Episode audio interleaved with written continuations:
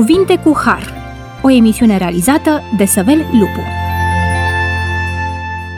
Bun venit la emisiunea Cuvinte cu Har. Sunt Săvel Lupu și doresc să vă mulțumesc, stimați ascultători, pentru bucuria de a ne primi din nou în casele dumneavoastră. Discutăm astăzi un subiect deosebit, un subiect frumos. Discutăm nu doar despre un subiect biblic, ci discutăm despre lupta credinței și despre darul biruinței în Isus Hristos, Domnul nostru. În Cuvântul lui Dumnezeu îi întâlnim pe patriarhi, îi întâlnim pe profeți, auzim vocea celui veșnic vorbindu-le oamenilor, auzim Cuvântul lui Dumnezeu vorbindu-ne nouă, Aici, în Cuvântul lui Dumnezeu, îl privim pe acela pe care îngerii îl contemplă cu uluire pe Fiul lui Dumnezeu. Tare, prin Cuvântul lui Dumnezeu înțelegem că s-a umilit pentru a deveni înlocuitorul și garantul nostru, siguranța noastră, singura siguranță împotriva păcatului, singurul care poate să ne dea biruința, este adevărat și e frumos cuvântul lui Dumnezeu atunci când lucrează în viața celui credincios.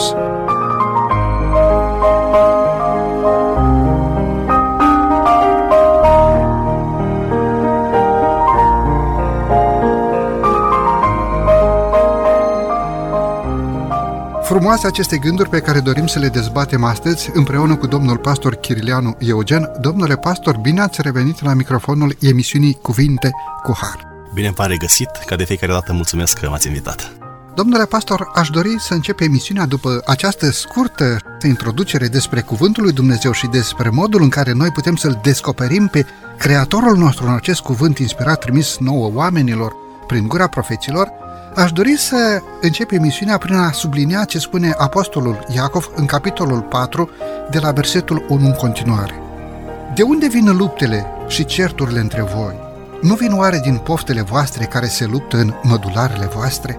Iată pe de o parte biruința pe care Dumnezeu ne-o dă în Isus Hristos și binecuvântarea pe care Dumnezeu dorește să o pună asupra noastră, iar pe de altă parte această luptă a credinței, această permanentă frământare, poate nemulțumire din partea unora, care se luptă, care se ceartă, spune apostolul Iacov, luptele și certurile între voi. Cine a semănat aceste semințe? Râvnim câteodată după ceea ce au ceilalți.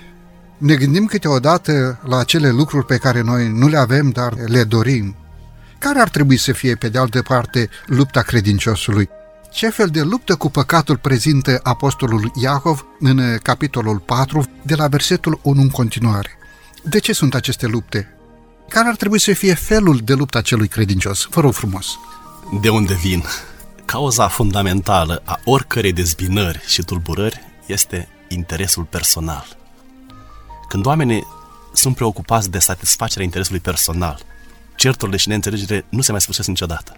Atunci, fiecare vede în altul un obstacol în calea de pline satisfacere a dorințelor personale. Interesul personal, care caută fără încetare recunoașterea și satisfacerea dorințelor personale, este sursa tuturor conflictelor, care adesea duc la ceartă. Iacov spune, poftiți și nu aveți. Un om lacom niciodată nu este mulțumit cu ceea ce are și caută până când își atinge obiectivul, face tot ce poate, îi înlătură pe toți din jurul lui, îi dă deoparte ca să obțină ceea ce dorește cu ardoare. Însă Iacov mai spune că voi și ucideți. Aici Iacov reamintește adevărul recunoscut în general că pasiunea neînfrânată pentru satisfacerea plăcerii personale duce adesea la ucidere. Nu vrea neapărat să spună că printre destinatarii epistolei sale erau unii vinovați de omor.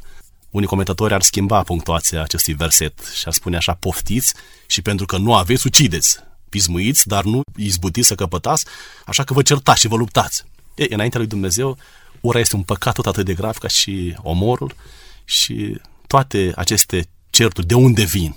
Din uh, dorința de satisfacerea intereselor personale sau poftelor personale. Mai spune apoi versetul că nu ceriți.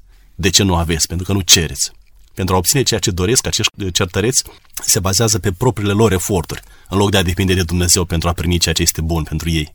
Dumnezeu a pus în inima omului dorințe legitime, nevoi fundamentale și, în parte, fericirea depinde de satisfacerea acestor dorințe date de Dumnezeu. Însă când oamenii încearcă să-și satisfacă aceste dorințe pe căi nelegitime, vor avea parte în mod sigur de dezamăgire, de invidie, de ceartă, pentru că neglijaseră rugăciunea, acești credincioși nu lucrau în armonie cu planul lui Dumnezeu pentru adevărata lor fericire și de aceea Iacov le spune nu aveți pentru că nici nu cereți. Rugăciunea implică faptul că un om este dispus să accepte ceea ce Dumnezeu este dispus să-i ofere. De unde vin toate, repet, din dorința de satisfacerea poftelor personale sau intereselor personale. Interesant ce spune Marele Apostol Iacov. E cuvântul lui Dumnezeu și cuvântul lui Dumnezeu întotdeauna este viu și lucrător în inima celui credincios, dacă acel credincios primește acest cuvânt din partea lui Dumnezeu. Însă se ridică în minte o întrebare. Dacă am folosit marea putere disponibilă pentru noi din partea lui Dumnezeu, am avea toate lucrurile pe care ni le dorim? E posibil să primim toate aceste lucruri? Mă gândesc aici la lucruri materiale, mă gândesc la calități spirituale și cred că un răspuns potrivit ar fi categoric nu. Motivul pentru care noi trebuie să cerem din partea lui Dumnezeu putere și binecuvântare este acela că astfel putem să fim ajutați pentru ca să nu risipim în plăcerile noastre, ci din potrivă să putem să ajutăm și pe cei din jurul nostru. Domnule pastor, credeți că biruința asupra acestor lupte poate să fie separată de trăirea unei vieți de credință? Credeți că Dumnezeu ne va pune la dispoziție chiar totul? Primim totul din partea lui Dumnezeu? Biblia vorbește despre anumite condiții pe care trebuie să le îndeplinească rugăciunea pentru a primi răspuns de la Dumnezeu. Răspunsurile la rugăciune depind atât de natura cererilor, cât și de spiritul rugăciune. Iacov spune, cereți și nu căpătați pentru că cereți rău cu gând să risipiți în plăcerile voastre. Este un motiv egoist de a cere și pentru asta nu avem garanția că vom primi un răspuns. Cel care se roagă, ă, fără a fi hotărât să se supună voinței lui Dumnezeu, se roagă rău. Vreau să fac referire la un alt pasaj din ă, epistola lui Ioan, prima epistole, care spune îndrăzneala pe care o avem la el este că dacă cerem ceva după voia lui, ne ascultă. Trebuie să cerem de la Dumnezeu cu inimă curată, dar să fie după voia lui, adică Dumnezeu are anumite subiecte pentru care e dispus să ofere totul, anumite domenii, iar uh, anumite aspecte ale vieții pe care doar noi le vrem, Dumnezeu nu este pregătit, să nu este dispus să ne dea pentru că sunt spre răul nostru. De asemenea, tot în Ioan îmi place foarte mult un, uh, un text care spune așa, prea iubiților, dacă nu ne osândește inima noastră, avem îndrăzneală la Dumnezeu. Și orice vom cere, vom căpăta de la El, fiindcă păzim poruncile Lui și facem ce este plăcut înaintea Lui. Observați, dacă nu ne osândește inima, acela care se roagă are nevoie de o conștiință curată. Dacă noi știm că cerem de la Dumnezeu anumite lucruri, dar uh, nu vrem să împlinim voia Lui, să păzim poruncile Lui. Și mai aduc un pasaj biblic care spune, dacă cineva se învoiește să nu asculte legea, rugăciunea lui devine o scârbă înaintea lui Dumnezeu. Dacă inima noastră ne osândește, noi avem conștiința pătată, știm că nu facem ce trebuie, știm că nu suntem în regulă cu Dumnezeu și venim și cerem Dumnezeu să ne ajute, să ne vindece, să ne dea sănătate, să ne facă bine acasă, copilor și așa mai departe, atunci greșim. Ei, versetul spune că dacă nu ne osândești inima, deci dacă avem conștiința curată, avem îndrăznarea la Dumnezeu și orice vom cere vom căpăta, dar completează totuși, fiindcă păzim poruncile Lui și facem ce este plăcut înaintea Lui. Păcatul care este disprețuirea poruncilor lui Dumnezeu ridică o barieră între om și Dumnezeu. Face imposibil ca rugăciunile sale să se înalțe la cer și îl face nepotrivit să primească răspunsurile pe care Dumnezeu ar vrea să îi le dea. Ascultarea de voia lui Dumnezeu care este descoperită în poruncile sale este strâns legată de răspunsul la rugăciune. Ascultarea e posibilă prin puterea divină făgădită copilului lui Dumnezeu. Și apoi mai spune că păzim poruncile și facem ce este plăcut lui, nu doar partea pasivă, să nu faci cu tare sau cu tare lucru, ci să facem ce este plăcut lui Dumnezeu. Trebuie să stărim în a face ceea ce este uh, drag lui Dumnezeu, să fim creștini activi, având în vedere porunca de a fi desăvârșit după cum Tatăl nostru cel ceresc este desăvârșit. Foarte interesant, am citit ceva proaspăt legat de uh, răspunsul lui Dumnezeu la rugăciune. De ce uneori nu simțim că Dumnezeu răspunde la rugăciune? Orice rugăciune care împlinește condițiile expuse în uh, pasajul de care am vorbit, primește răspuns imediat, însă aparenta întârziere poate avea diferite cauze. În primul rând, răspunsul la rugăciune poate să fie un nu categoric, deci un răspuns clar. S-ar putea că am cerut ceva rău, iar Dumnezeu în înțelepciunea Lui consideră că nu este bine să răspundă la acea cerere, la acea dorință mea. În alte cazuri, posibil ca răspunsul să însemne mai așteaptă. Pentru că încă nu ești pregătit să primești ceea ce ai cerut, pentru că împrejurările încă nu sunt favorabile pentru un răspuns afirmativ.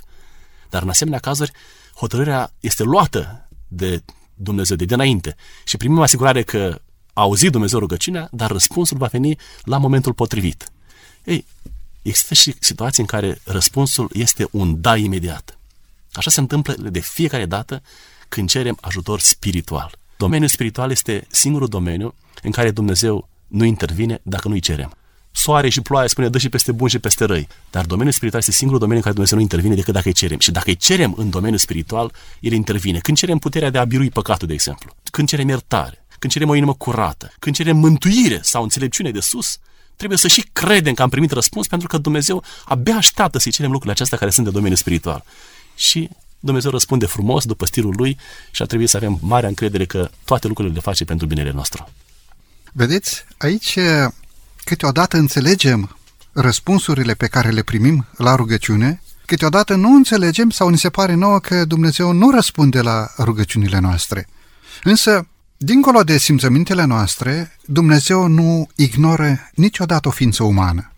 Cum credeți că ar privi ființele necăzute în păcat la Dumnezeu Tatăl dacă Dumnezeu Tatăl nostru Ceresc ar ignora pe cineva care undeva pe pământul acesta, într-o anumită situație, strigă la el ca la un părinte iubitor pentru izbăvire și Dumnezeu să-l ignore.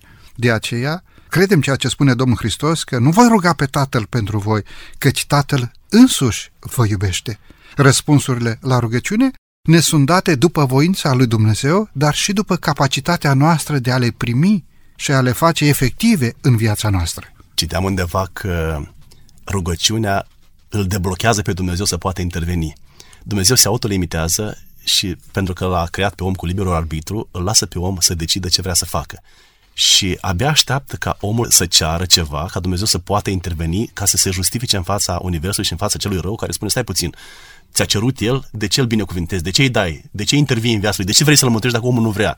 Și atunci Dumnezeu abia așteaptă ca omul să-i ceară, ca să fie îndreptățit să intervină și intervine pentru a-l ajuta să depășească crizele spirituale ca să fie mântuit. Într-un anumit sens, Dumnezeu este legitimat sau Dumnezeu își legitimează acțiunile sale prin rugăciunile noastre sau noi legitimăm intervenția lui Dumnezeu pentru situațiile din viața noastră cât și pentru situațiile din viața celorlalți, prin mijlocirea pentru semenii noștri. Exact. Unii spun așa, de ce să te rogi pentru el dacă el nu vrea? Dumnezeu îl ascultă pe el. Dar totuși faptul că cineva se roagă, Dumnezeu, prin acest fapt Dumnezeu este de asemenea îndreptățit. Tocmai pentru faptul că cineva s-a rugat pentru el, o să-l ascult pe cel care s-a rugat și o să schimb inima acelui om să fie și el uh, salvat pentru că cineva s-a rugat pentru el. Mulțumim lui Dumnezeu pentru acest dar divin, darul rugăciunii și mulțumim lui Dumnezeu pentru răspunsurile pe care Dumnezeu ni le dă la rugăciunile noastre. Domnule pastor, e momentul să avem aici o scurtă pauză muzicală după care ne vom reîntoarce la microfonul emisiunii Cuvinte cu Har.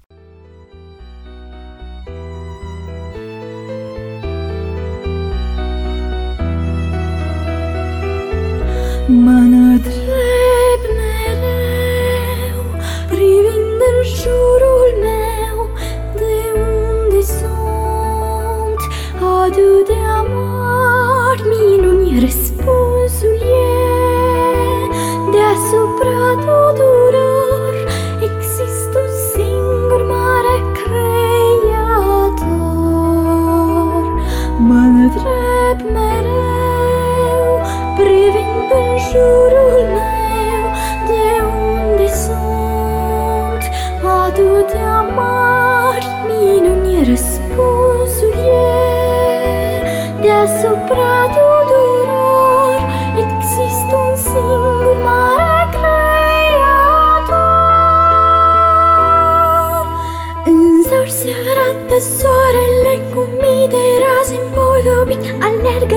ziua fericit să ajungă N-a sfințit pământul întreg Primește din căldura și lumina lui. Și toate sunt în mâna cea puternică a Domnului Mă întreb toate câte sunt? Ceruri și pământ Pot să apară fără un creator preasfânt. Minuni Fără de hotar Toate sunt și toate cântă slava lui A Domnului.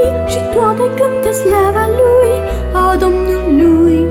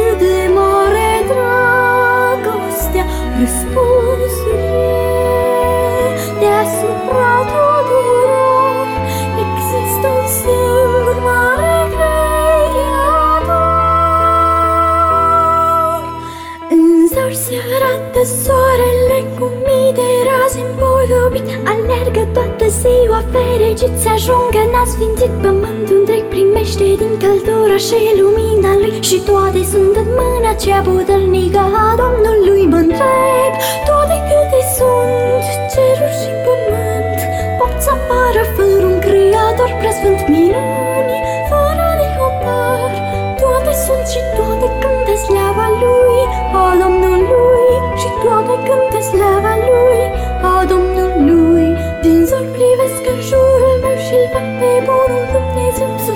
fericit, n-a răsărit și tot la fel N-a sfințit că soarele îmi zâmbește cald Mă bucur de lumina lui. Și știu că sunt în mâna cea puternică a Domnului Mă întreb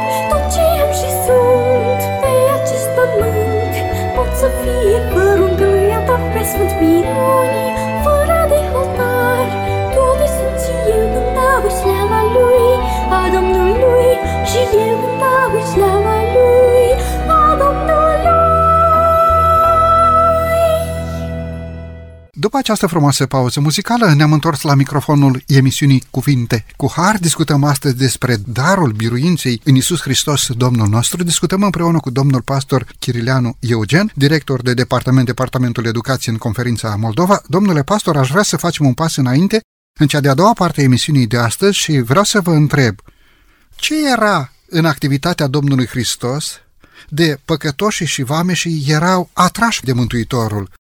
Cum se comporta Domnul Hristos față de acești oameni? Ce daruri punea la dispoziția lor pentru că acești oameni, bărbați și femei, să fie atrași ca de un magnet de prezența Domnului Hristos? Vedeți că Mântuitorul era permanent înconjurat de vameși, de păcătoși, iar aceștia erau bineveniți în preajma Mântuitorului. Cine crea această atmosferă? Ce era acolo? De acești oameni erau atrași. De la Dumnezeu pleacă în mod egal atracția pentru fiecare om. Dumnezeu nu este părtinitor. Dumnezeu nu oferea uh, ceva special uh, păcătoșilor și doar pe ei chema, deși spune Evanghelia că n-a venit să chem la mântuire pe cei sfinți și pe cei păcătoși. Dar de la Dumnezeu pleacă în mod egal și iubirea, dragostea și atracția și așa mai departe. Însă depinde de materialul clientului, depinde ce era în cei care îl uh, urmau pe Domnul Hristos. Un text în Luca 15, versetul 1 la 2, spune că toți vameșii și păcătoșii se apropiau de Iisus ca să-L asculte. Dar farisei și cărturare cârteau și ziceau, omul acesta primește pe păcătoși și mănâncă cu ei. Iată două categorii de oameni, unii sunt atrași de Hristos, alții îl resping. Păcătoșii probabil cuprindeau pe bărbații și femeile care nu aveau nicio pretenție cu privire la neprihănire, în sensul prescris de tradiția iudaică. Faptul că Iisus îi trata pe acești proscriși, disprețuiți ai societății cu atitudine prietenoasă, îi irita pe conducători religioși. Foarte interesant, este un paradox. Aceia care se considerau modele de dreptate, se simțeau neconfortabil în prezența lui Isus, în timp ce ceilalți care nu ridicau pe față nicio pretenție de dreptate, se simțeau atrași de Mântuitorul. O categorie nu simțea nevoia de binecuvântările pe care Isus avea să le ofere, cealaltă categorie își dădea seama de nevoia ei și nu făcea niciun efort să o ascundă. Una era mulțumită cu propria neprihănire, cealaltă categorie știa că nu avea de oferit nicio neprihănire a ei proprie. Domnul Hristos ura păcatul, dar îi iubea pe păcătoși, în timp ce farisei cărturare, care îl criticau, cultivau păcatul, dar îi urau pe păcătoși. Asta era mare diferență. Și de aceea păcătoșii se simțeau atrași pentru că ei erau sinceri, nu aveau o pretenție de neprihănire, ci aveau nevoi neîmplinite și Dumnezeu împlinește orice nevoie a ta dacă i-o spui lui și dacă vii la el. Vedeți, aici este cheia. Domnul Hristos iubea pe păcătoși în timp ce condamna păcatul în viața acestora și îi chema la o viață mai sfântă, îi chema la biruința prin puterea Duhului Sfânt. Biruința în Isus Hristos Domnul prin puterea Domnului manifestată prin credință în viața celor credincioși, în timp ce vameșii și fariseii nu veneau la Domnul Hristos pentru ca să asculte cuvântul Evangheliei. Veneau la Domnul Hristos pentru a pune întrebări, pentru a pune sub semnul întrebării învățăturile Mântuitorului, pentru că se temeau ca nu cumva imaginea lor publică să fie știrbită în fața acestor oameni. De fapt, apostolul Iacov introduce o expresie frumoasă în textul din Iacov, capitolul 4, versetul 4-5 în continuare, folosește această expresie, prieteni cu lumea. Aș vrea să facem un pic distinția între prietenia cu Domnul Hristos, a celor care veneau la El și căutau mântuirea, și cei care erau prieteni cu lumea și veneau la Domnul Hristos doar pentru a pune sub semnul întrebării lucrarea Duhului Sfânt manifestată prin Isus Hristos, Domnul nostru.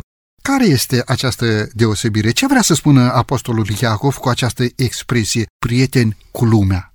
Textul la care ați făcut referire spune așa, suflete prea curvare, nu știi că prietenia lumii este vrăjmășie cu Dumnezeu?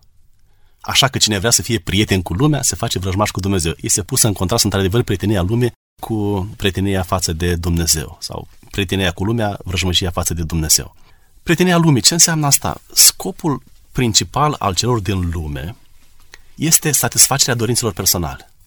Evanghelia, pe de altă parte, îi cheamă pe oameni la o viață de slujire. Între spiritul și practica lumii și acele ale bisericii trebuie să fie o diferență uriașă. Trebuie să fie o vrăjmășie. Vrăjmășie din partea omului față de Dumnezeu. Indiferent dacă sunt sau nu înscriși în registrul bisericii, cei stăpâniți de interesul personal rămân sub condamnarea lui Dumnezeu și sub conducerea celui rău. Ei, când cei care și-au mărturisit credincioșia față de Dumnezeu tânjesc în continuare să-și împlinească poftele personale, așa cum le oferă lumea, atunci înseamnă că inima lor nu mai este întreaga lui Dumnezeu. Supunerea lor că se împarte în două și este nestatornică. Al sluji pe Dumnezeu, al servi pe Dumnezeu, nu poate să fie un interes printre multe alte interese, deoarece viețuirea creștină nu se împacă cu lumea aceasta. Iar a fi prieten cu Dumnezeu înseamnă a-L iubi pe Dumnezeu. Prietenia nu doar din interes, pentru că aceea nu este prietenie, ci prietenie de drag. A fi cu Dumnezeu pentru că îmi place de Dumnezeu, îmi place legea Lui, pentru că ceea ce oferă El este bun, chiar dacă nu-mi convine mie pe moment, știu că Dumnezeu în bunătatea Lui a stabilit niște limite care să mă protejeze și aici este diferența, a fi cu lumea, a iubi lumea înseamnă a face ce face lumea în sensul păcătos, a iubi pe Dumnezeu, a fi prieten cu Dumnezeu înseamnă de dragul lui să-L slujești. Mulțumesc frumos pentru această distinție foarte clară. Ori prieten cu Dumnezeu și vrăjmaș cu lumea, deci prieten cu Domnul Hristos, ca cei vameși, ca cei păcătoși care veneau la Domnul Hristos pentru vindecare fizică și vindecare spirituală, alinare, îmbărbătare, încurajare, pentru a duce lupta credinței în continuare, sau prieten cu lumea. Nu cred că se referă la prieten cu un păcătos din lume, Versetul ne vorbește despre o preferință specială de a avea păcatul prezent în viața cuiva, a se simți bine în prezența acestuia. Într-un anumit sens, adulter, o loialitate divizată. O parte din om dorește păcatul și se bucură de păcat și de efectele acestuia, iar o altă parte din noi, din om, îl dorește pe Dumnezeu și se simte bine alături de Dumnezeu. Dumnezeu spune că acest lucru este inacceptabil. Nu poți să fii prieten cu Dumnezeu și în același timp să îți placă să fii prieten și cu lumea. Există o vorbă din popor, să fii ca lumea. Și că, domnule, cum este Ion? Păi, Ion e ca lumea. Aici este un pic de discuție în ceea ce înseamnă loialitate divizată. De ce este inacceptabilă această situație? De ce cere Dumnezeu această exclusivitate spirituală și din partea noastră? De ce cere Dumnezeu o biruință de plină prin harul lui Dumnezeu? Pentru că nu poate să existe calitate atunci când lucrezi pe mai multe fronturi și mai ales cu direcții contrare. În Matei, capitolul 6, versetul 24, spune nimeni nu poate sluji la doi stăpâni. Căci, și chiar Domnul Hristos explică, va urâ pe unul și va iubi pe celălalt, sau va ține la unul și va nesocoti pe celălalt. Și spune în Luca de asemenea, nicio slugă nu poate sluji la doi stăpâni, Luca 16 cu 13 căci sau va urâ pe unul și va iubi pe celălalt, sau va ține numai la unul și va nesocoti pe celălalt. Nu puteți sluji lui Dumnezeu și lui Mamona. Iată, nu este mai mult cu putință de a sluji la doi stăpâni decât de a concentra vederea cu atenție la două lucruri în același timp sau de a concentra gândul la mai mult decât la o singură idee la un moment dat. Și nu poți. A încerca să-L slujești pe Dumnezeu cu o inimă împărțită înseamnă să fii nestatornic în toate căile tale în uh, pasajul biblic din uh, Matei și din Luca, aceste texte pe care le-am, uh, le-am citat, spune că nu poți sluji la doi stăpâni, că va, poți iubi pe unul și să urăști pe celălalt. E foarte interesant cum este termenul în greacă care s-a tradus prin cuvântul celălalt. Este heteros. Adică un altul de fel și calitate diferită. Când este intenționat un altul de același fel, textul grec folosește cuvântul alos. Ei, deși s-ar putea să se conceapă că este cu putință să slujești la doi stăpâni al căror caracter este asemănător, al căror interes este același, cu siguranță nu poți să slujești la doi stăpâni care au caractere diferite. Interesele sunt în conflict. dacă se aseamănă heteros, altul diferit. Dacă este altul alos, la fel cum este Dumnezeu, Tatăl, Fiul, Duhul Sfânt, Sfânta Treime, Trinitatea, au același interes. A sluji Duhului Sfânt sau a sluji lui Dumnezeu Tata sau Domnul Iisus este același lucru, nu e o problemă pentru noi. Dar a sluji lui Dumnezeu pe de-o parte și lui Mamona, care este total opus pe de altă parte, este imposibil. Chiar spune că nu se poate. Nu există poziție neutră. Spune că nu puteți sluji la doi stăpâni, există poziție neutră. Acela care nu este cu totul de partea lui Dumnezeu, este de fapt și în mod practic de partea diavolului. Întunericul și lumina nu pot să ocupe același spațiu în același timp. A face ceva pentru cel rău, automat este o, o sândă, o insultă adusă lui Dumnezeu. A face ceva pentru Dumnezeu, automat este o supărare pentru cel rău. Aceia care slujesc lui Mamona sunt sclavii lui și fac îndemnurile lui vrând nevrând. Ori de aceea nu este posibil a sluji pe două fronturi. În familia la fel. Dacă îți împarți atenția cu mai multe persoane, va fi privată soția ta, soțul tău vor fi privați de dreptul de atenție totală din partea ta, de sprijin total și tot ce presupune o viață frumoasă în armonie pe acest pământ.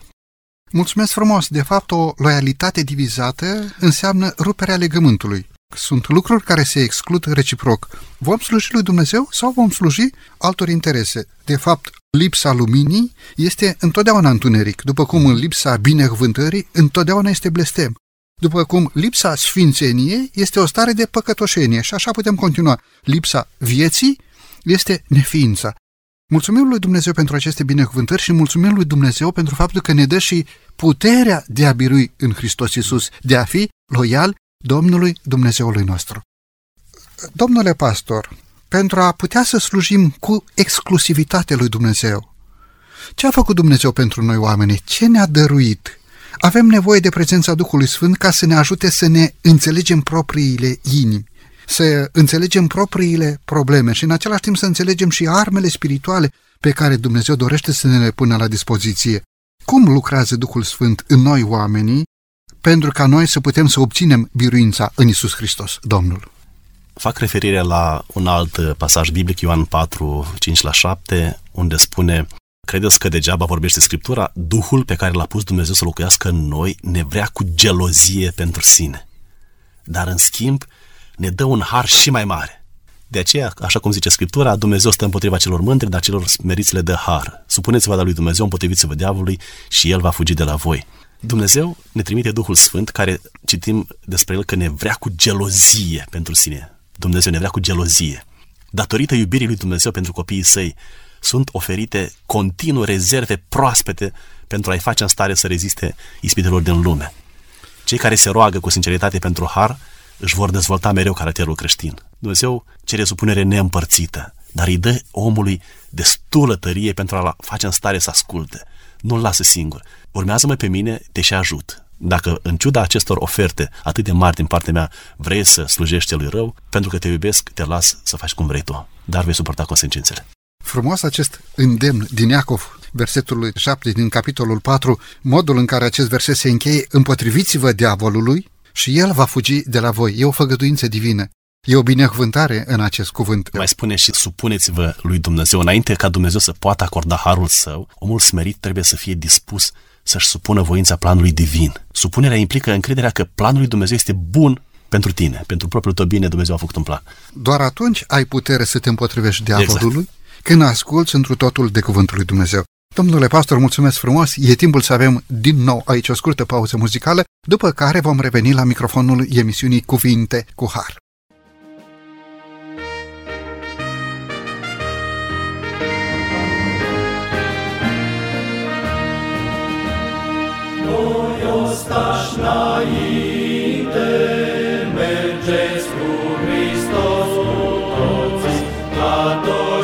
Cea sfântă,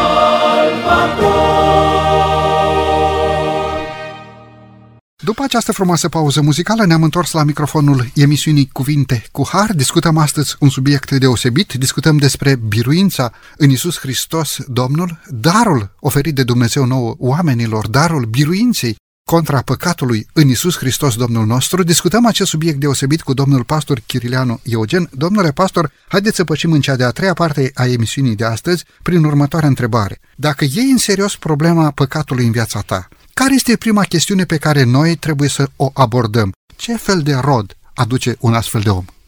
Vreau să mă refer puțin la o comparație cu un copac. Dacă rădăcina este foarte sănătoasă, copacul acela va rezista pe termen lung și va aduce chiar roade.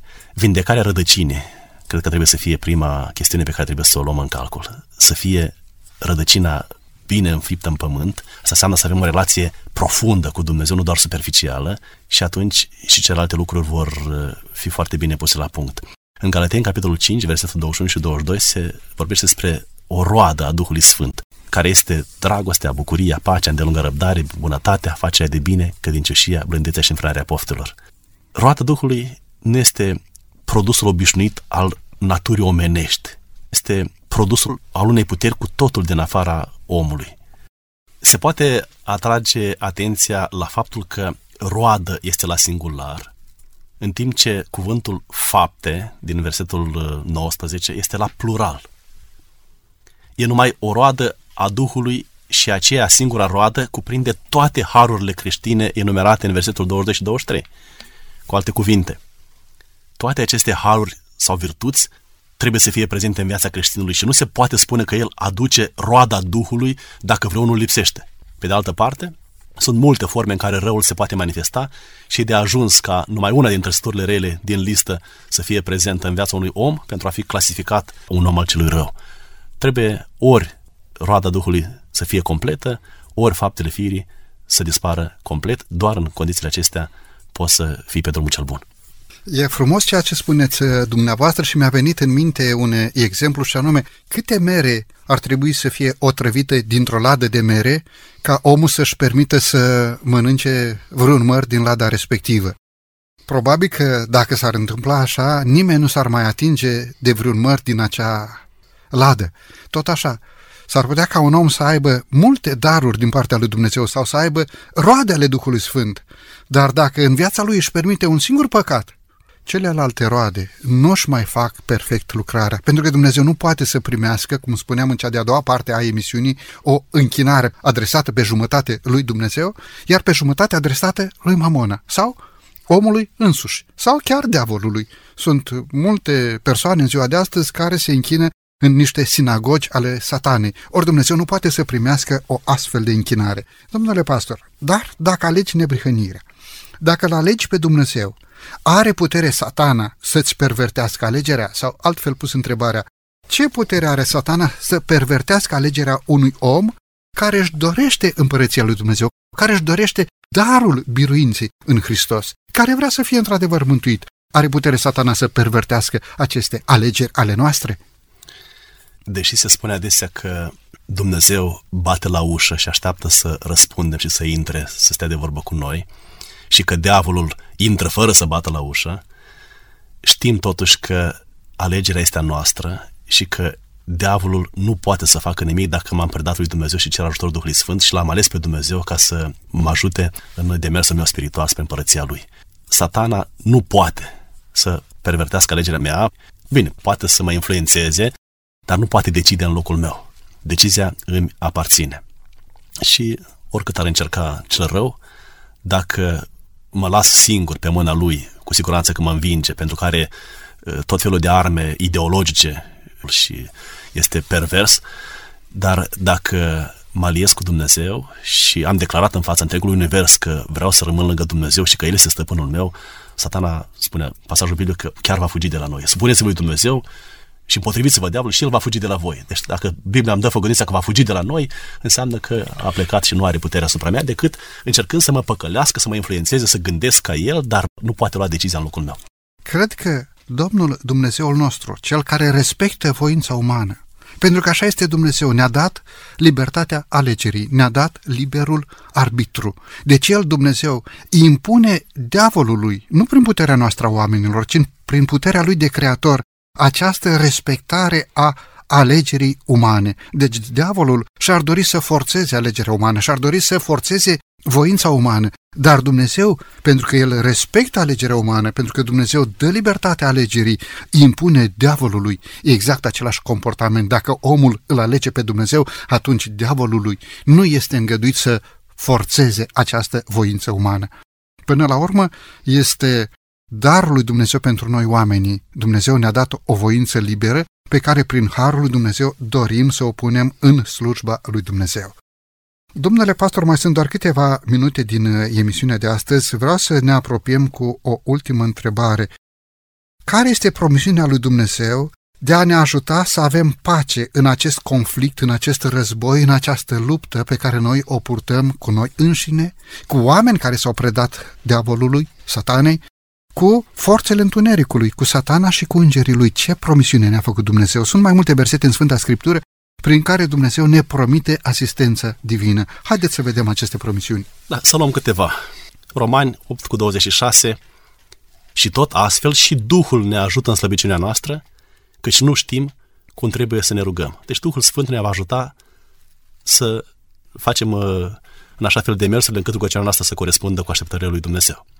Avem uh, o făgăduință foarte încurajatoare în Romani 8 cu 26. Dar însuși Duhul mijlocește pentru noi cu suspine negrăite, pentru că El mijlocește pentru sfinți după voia lui Dumnezeu. Deci Duhul Sfânt face mijlocire pentru noi la Dumnezeu. De fapt, mijlocirea Duhului Sfânt este la inima noastră. E foarte interesant că Domnul Hristos mijlocește pentru noi la Tatăl, iar Duhul Sfânt mijlocește la noi pentru Tatăl. Vrea să ne câștige de partea lui Dumnezeu și vrea să facă schimbări în viața noastră. Duhul Sfânt lucrează cu noi. Un alt uh, pasaj biblic, uh, tot la Romani, 8 cu 28, de altă parte știm că toate lucrurile lucrează împreună spre binele celor ce iubesc pe Dumnezeu și anume spre binele celor ce sunt chemați după planul său. Deci toate lucrurile care ne se întâmplă pot fi spre binele nostru când cooperăm cu Dumnezeu. Și spuneam, cred că mai devreme puțin, că Dumnezeu subordonează totul unui scop principal și anume mântuirea noastră. Chiar dacă ni se pare că atunci când trecem prin dificultăți, Dumnezeu ne-a părăsit, El alege să nu intervină tocmai din motivul că vrea să ne dezvoltăm un caracter potrivit pentru a corespunde să trăim în Împărăția lui Dumnezeu. Și toate lucrurile lucrează pentru binele nostru, pentru binele nostru veșnic, pentru binele nostru final. Nu ne convine o situație din viață. Întrebăm unde este Dumnezeu, de ce m-a părăsit. Dumnezeu nu m-a părăsit, ci Dumnezeu urmărește un bine mai mare și poate puțin mai târziu. Un alt verset, tot în Romani, insistăm pe cartea Romani pentru că sunt foarte multe versete pe epistola lui Pavel către Biserica din Roma. Dorința lui Dumnezeu și chemarea lui pentru noi sunt lucruri sigure. Iată, El care n-a cruțat nici chiar pe Fiul Său, ci l-a dat pentru noi toți, cum nu ne va da fără plată împreună cu El toate lucrurile? Dacă l-a dat pe Fiul Lui, spune că cu atât mai mult este dispus să ne dea și nouă ceea ce avem nevoie pentru a birui și pentru a ajunge unde trebuie. Romani 8 cu 38 că sunt încredințat foarte bine că nici moartea, nici viața, nici îngerii, nici stăpânirile, nici puterile, nici lucrurile de acum, nici cele viitoare, nici înălțimea, nici adâncimea, nici o altă făptură nu vor fi în stare să ne despartă de dragostea lui Dumnezeu care este în Iisus Hristos, Domnul nostru.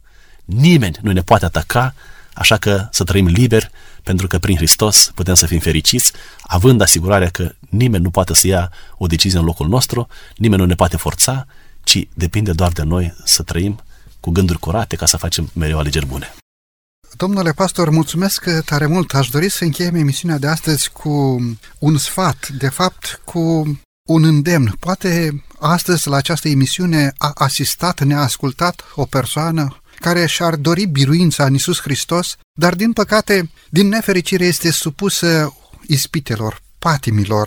Poate și-ar fi dorit o stare de bine, și-ar fi dorit o familie care poate a pierdut-o din cauza alcoolului. Sau poate ne ascultă un tânăr care s-a înrobit pe sine drogurilor sau anumitor patimi care îi stăpânesc viața, dar și-ar dori biruința în Hristos. Vreau să vă întreb, credeți că o astfel de persoană poate să primească această biruință? Mai există speranță pentru un astfel de tânăr? Mai există speranță pentru o astfel de tânără care poate este prinsă în uh, valul unor patimi murdare și ar dori să scape de acolo doar, doar să poată să primească biruință, dar n-are putere pentru acest lucru, ce sfat i-ați da?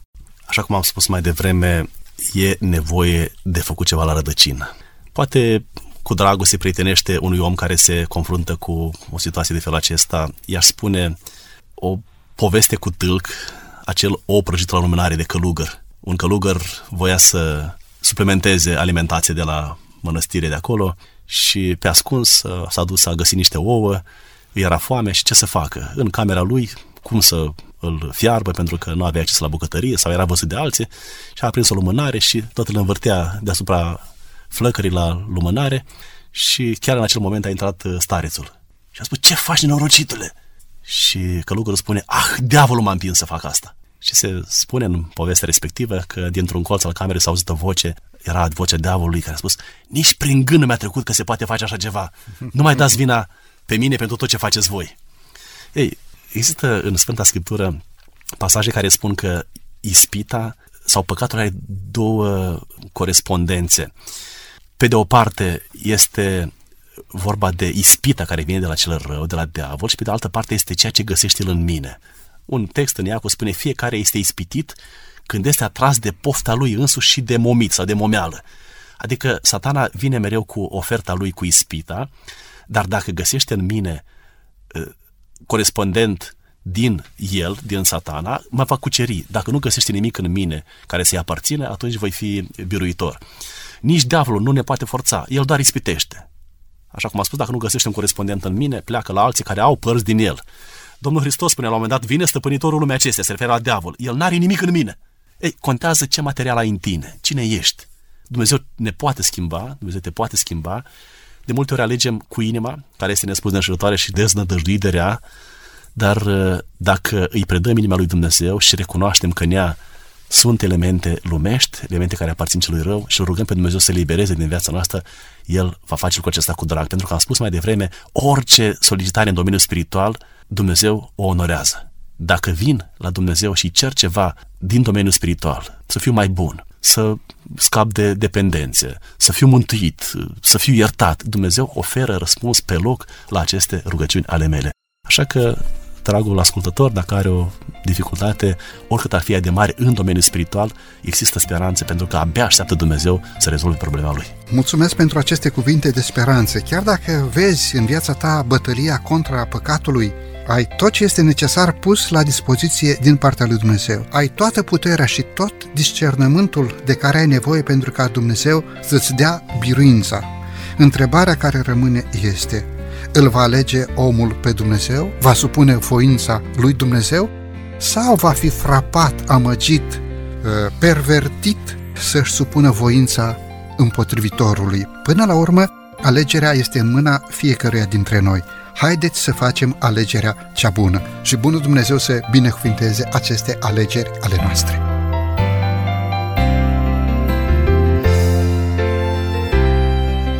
Domnule pastor, mulțumesc tare mult pentru prezența dumneavoastră în emisiune. A fost o plăcere pentru mine să fim împreună să discutăm. Stimați ascultători, vreau să vă mulțumesc din toată inima pentru faptul că timp de 50 de minute ați lăsat programul dumneavoastră deoparte și ne-ați primit în casele dumneavoastră. Binecuvântarea lui Dumnezeu să fie peste dumneavoastră și peste familia dumneavoastră.